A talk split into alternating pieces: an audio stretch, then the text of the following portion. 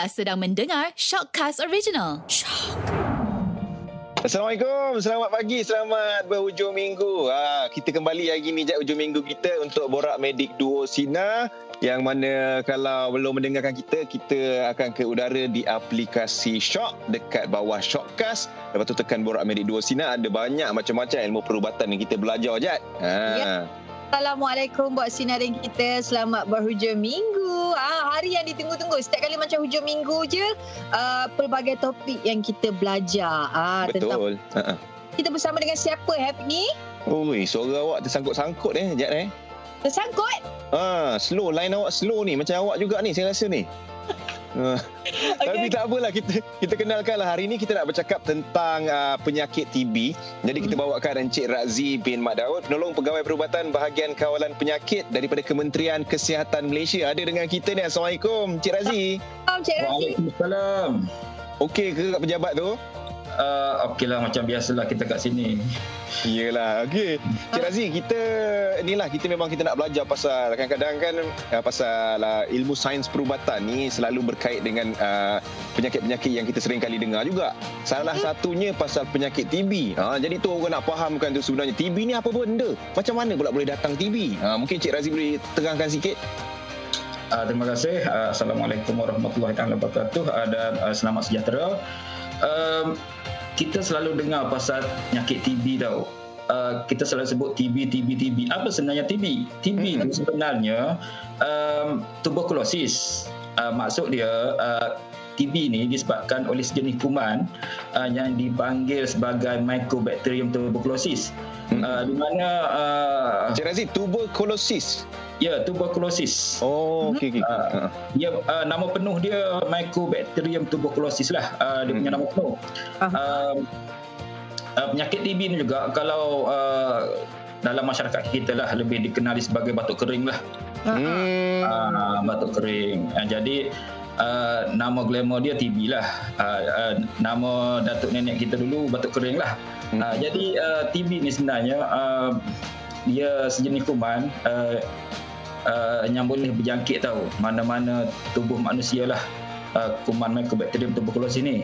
Hmm. Uh, jadi uh, biasanya uh, kuman TB ni dia akan uh, menyerang bahagian paru-paru lah.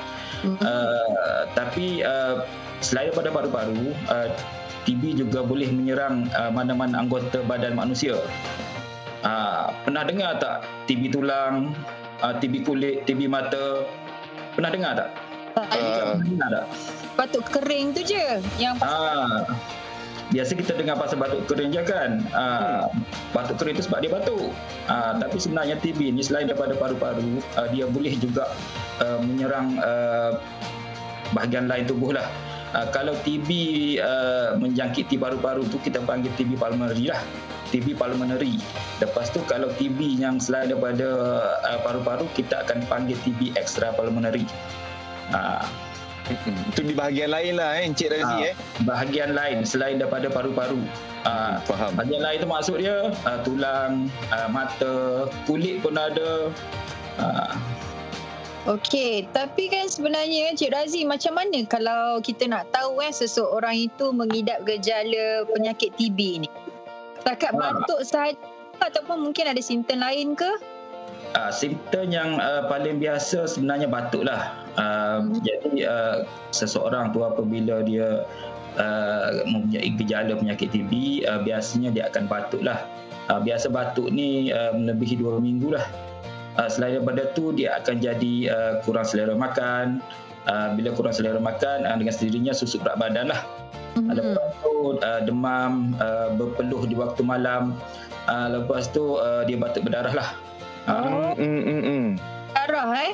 Ha, jadi uh, sekiranya uh, ada tanda-tanda dan gejala macam tu uh, uh, harus segeralah berjumpa dengan doktor Hmm, hmm. di klinik-klinik kesihatan atau hospital yang berhampiran lah uh, Faham, untuk faham. uh, pemeriksaan lanjut lah uh, Hmm. untuk uh, saringan penyakit TB. Baik. Okey. Ha, Tapi nak fahamkan kan macam mana macam mana boleh boleh kena penyakit TB ni eh Cik Razi ya?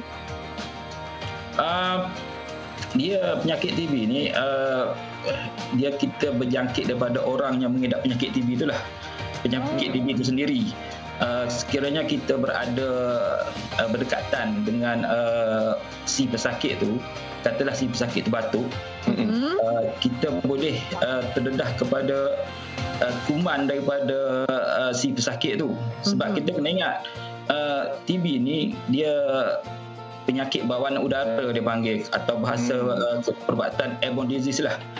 Uh, jadi uh, sesiapa yang batuk uh, paru-paru dia dia akan mengeluarkan kuman tu dia akan merebakkan kepada orang sekeliling dia. Hmm, hmm, hmm. Okey, jadi kalau macam seseorang itu kiranya macam nak uh, apa pencegahan awal untuk penyakit TB macam mana? Kalau kita sebenarnya duduk area uh, berdekatan dengan orang penyakit TB tapi macam uh, apa Cik Razi cakap melalui udara kalau kita tak tahu jadi kalau kita nak cegah daripada macam situ macam mana tu?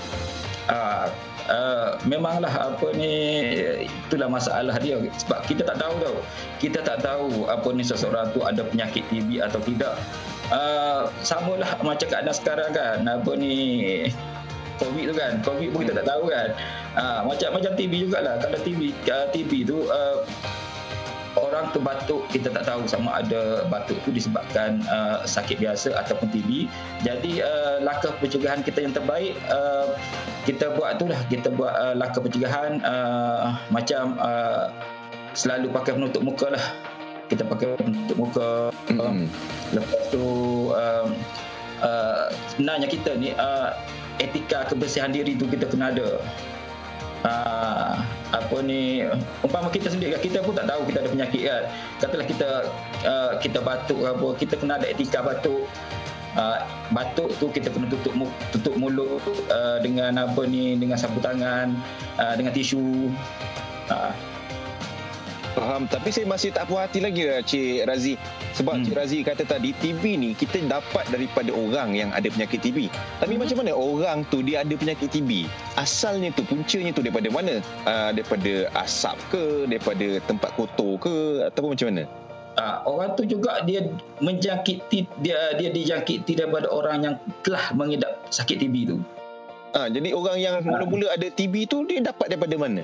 Uh, uh, tengok apa ni kita macam-macam lah apa ni sama ada dia tu kontak ataupun uh, dia uh, kontak daripada pesakit TB ke mm-hmm. uh, maksud dia uh, apa ni dia kontak rapat dengan salah seorang kata ahli keluarga dia ke kawan-kawan dia ke yang kena penyakit TB hmm. uh, jadi uh, dia pun dijangkit TB dia pun hmm. tak tahu dia tak tahu dia uh, dia ada penyakit TB lepas tu bila dia batuk-batuk dia akan menyebarkan kepada orang lain. Uh, jadi uh, di sinilah uh, kita buat uh, kita kat kesihatan ni kita buat apa ni saringan tahu saringan kontak. Setiap kali ada kes TB kita akan cari tahu punca dia tu. Hmm. kontak tu. Uh, biasa kita sasaran kita kalau uh, satu kes tu katalah satu si pengidap tu kita akan shock uh, orang tu akan ada 10 orang kontak tahu Oh, yang berdekatan. Ya, yang berdekatan ataupun uh, dia kontak ni biasanya kontak satu rumah, kontak satu office uh, ataupun kontak sosial. Maksud kontak sosial tu kontak yang selalu sembang-sembang dengan dia kat kedai mamak ke hmm. uh, uh, pergi pergi pergi mana-mana mana-mana kelab ke macam itulah. Hmm, okey. Uh. Jadi rawatan yang terbaik untuk mereka yang mengidap TB ni macam mana dok? Uh, apa Encik Razi? Uh, dia rawatan TB ni uh, rawatan TB ni kita ada ubat TB tahu, ubat anti TB. Uh, ubat anti TB tu uh, kalau kalau dahulu lah, dahulu ubat tu uh, kena makan dalam kuantiti yang banyak tahu. Sebab kalau dulu orang yang penyakit uh, mengidap TB ni uh, dia terpaksa apa ni mendapatkan rawatan dengan menelan ubat tu ada dalam uh, berbelas biji lah. Ada dalam 12 hingga 16 biji. Sekali makan tau. Sekali makan ubat tu. Ubat tu uh, ubat TB ni sebenarnya sat, uh, sekali satu uh, satu hari satu kali saja untuk untuk rawatannya. Uh, jadi uh, sekarang ni uh, kita ubat tu kita sudah uh, ada ubat jenis baru uh, kita combinekan semua ubat-ubat yang dulu tu uh, kepada uh, ubatnya ni jenis baru ni kita panggil uh, feed dose combination. Uh, maksud dia uh, semua jenis ubat tu kita buat dalam satu tablet saja. Hmm. Jadi uh, kalau dulu berbelah-belah biji dia kena uh, dia kena ambil ubat tu, uh, sekarang ni uh, cuma dalam uh, empat biji je satu hari. Uh, tapi kita kena ingat rawatan TB ni mengambil masa yang lama tahu sebab apa ni kuman uh, kuman TB ni sejenis kuman yang kuat. Hmm. Ah, jadi uh, rawatan TB ni ia memakan masa uh, paling-paling uh, sehingga 6 bulan dah. 6 bulan tu kira panjang. Ah, uh, 6 bulan tu uh, bagi kes biasalah, kes TB yang biasa. Tapi ada setengah-setengah kes TB yang uh, kes TB yang uh, setengah-setengah kes TB yang lebih serius. Yang lebih serius dia, dia bukan dia uh, lebih serius juga tahu. Dia hmm. tengok atas jenis TB tu. Uh, kalau setengah tu akan ambil masa selama setahun. Hmm, hmm, uh, lama. Hmm. Lama. Hmm. Uh, jadi uh, masalahnya apa ni ubat TB ni dia kena makan secara dok tau. Pernah dengar tak ubat ubat apa ni ubat secara dok ni? Maksudnya macam mana tu?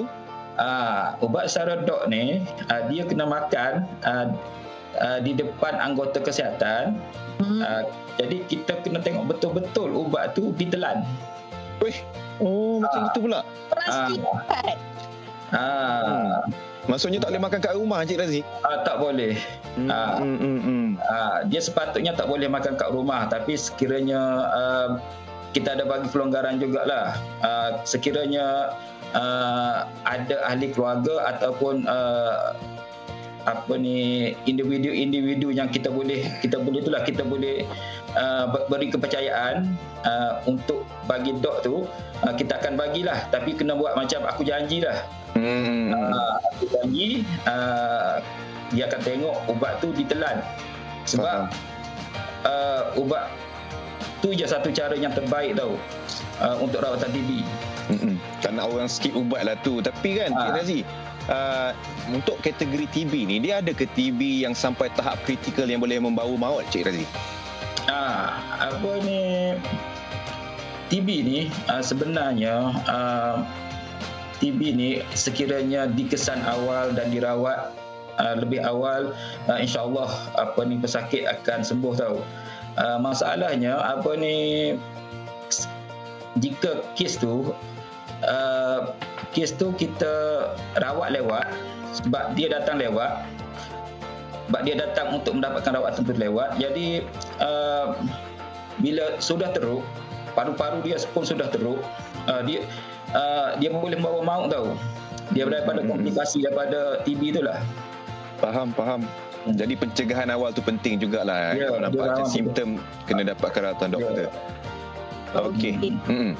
Doktor ada uh, soalan terakhir ni. Boleh tak nak bertanya selain daripada sebenarnya dapatkan rawatan dekat hospital ada tak kalau macam yang jenis takut nak berjumpa dengan doktor nak buat apa rawatan tradisional sendiri kat rumah? Boleh ke sampai menghilangkan ataupun uh, buat sendiri dengan contohnya lah dengan uh, makanan-makanan tradisional ataupun benda-benda yang uh, daripada apa makanan-makanan sayuran ke? Ataupun kadang-kadang bila kita saya batuk ni bukan batuk batuk batuk kering tau. Jadi kalau batuk biasa pun ada yang kata letak limau nipis lah apalah saya jumpa hmm. benda-benda macam petua-petua orang lama lah. Petua orang lama ada tak? Hmm.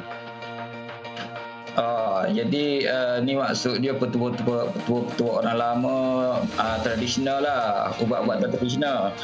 Uh, dia macam ni uh, dari segi ilmu perubatan uh, uh, bila kita tengok jenis uh, masalah tu tahu bila untuk TB uh, dia uh, bakteria tahu bila bakteria dia ada dia akan ada ubat-ubat tertentu untuk rawatan bakteria tu. Uh, jadi uh, sebenarnya uh, untuk uh, TB ni uh, ubatnya paling berkesan ubat ubat rawatan moden lah. Uh, jadi uh, sebenarnya tradisional tu macam limau uh, makan limau apa tu sebenarnya uh, ada kebaikan juga sebab limau tu sebenarnya vitamin C. Uh, vitamin C itu uh, untuk uh, meningkatkan imuniti badan. Mm-hmm. Tapi di samping tu uh, rawatan moden uh, hendaklah uh, diteruskan. Ah, okay. Ah, jadi Faham, jangan, faham. jangan jangan skip rawatan moden tu. Hmm, hmm, hmm. Kena selari lah. Ha, Ah, kena selari. faham. Jadi Encik Razi, uh, mungkin secara ringkas Encik Razi kan, sedikit nasihat ataupun uh, orang cakap langkah-langkah penjagaan diri sendiri supaya tak dijangkiti TB ni boleh Encik Razi kongsikan. Okey. Uh, kita kena ingat apa ni penyakit TB ni penyakit berjangkit. Hmm, hmm. Uh, di mana uh, ianya masih menular di, di uh, dalam komuniti kita lah. Uh, sebab uh, kadang-kadang uh, setengah publik, setengah masyarakat dia ingat TB ni sudah tiada tau. TB ni sudah tiada, sudah tidak wujud lagi dalam masyarakat. Tapi sebenarnya uh, kes TB ni masih menjadi satu ancaman kepada kesihatan uh, masyarakat lah. Uh, jadi um, selain daripada ia merebak dalam masyarakat dan ia masih lagi merebak uh, dan uh, bila dia merebak dalam masyarakat ia akan beri kesan tahu kepada keluarga kepada kepada society uh, kepada orang sekeliling lah. Uh, di mana uh, bila seseorang tu mengidap TB uh, dia apa ni dia kebolehan dia untuk bekerja pun berkurang tahu uh, sebab uh, orang sakit kan uh, orang sakit lepas tu penyakit tu pula boleh berjangkit uh, jadi uh, jadi uh, pesanan, pesanan saya lah uh, sekiranya anda ada tanda-tanda dan gejala TB macam batuk yang berpanjangan, demam yang berpanjangan, segeralah uh, untuk dapat pemeriksaan, pemeriksaan uh, dan mendapatkan rawatan. Hmm, hmm, hmm. Itu dia pencerahan yang cukup baik eh untuk penyakit TB hari ni. Jadi kepada mereka yang macam uh, kalau dah rasa macam uh, tak selesa kat badan tu sebenarnya seelok-elok eh terus berjumpa dengan doktor pakar. Betul. Uh, orang cakap ni lah terus berjumpa lah dengan yang pakar. Jangan kita lah mandai itu kan Encik Razi Ya. eh. Ya. Baik. Uh, uh. Terima kasih Encik Razi sebab bagi kita penerangan pasal penyakit TB ni hari ni Encik Razi. Hmm. InsyaAllah nanti kalau ada rezeki kita berjumpa lagi. Kita mungkin akan berborak tentang topik lain. Apa, apa pun untuk Cik Razi, stay safe, jaga kesihatan, jaga keselamatan dekat sana ya. Okey, sama-sama. Semua jaga diri tau. Baik. Assalamualaikum. Alah.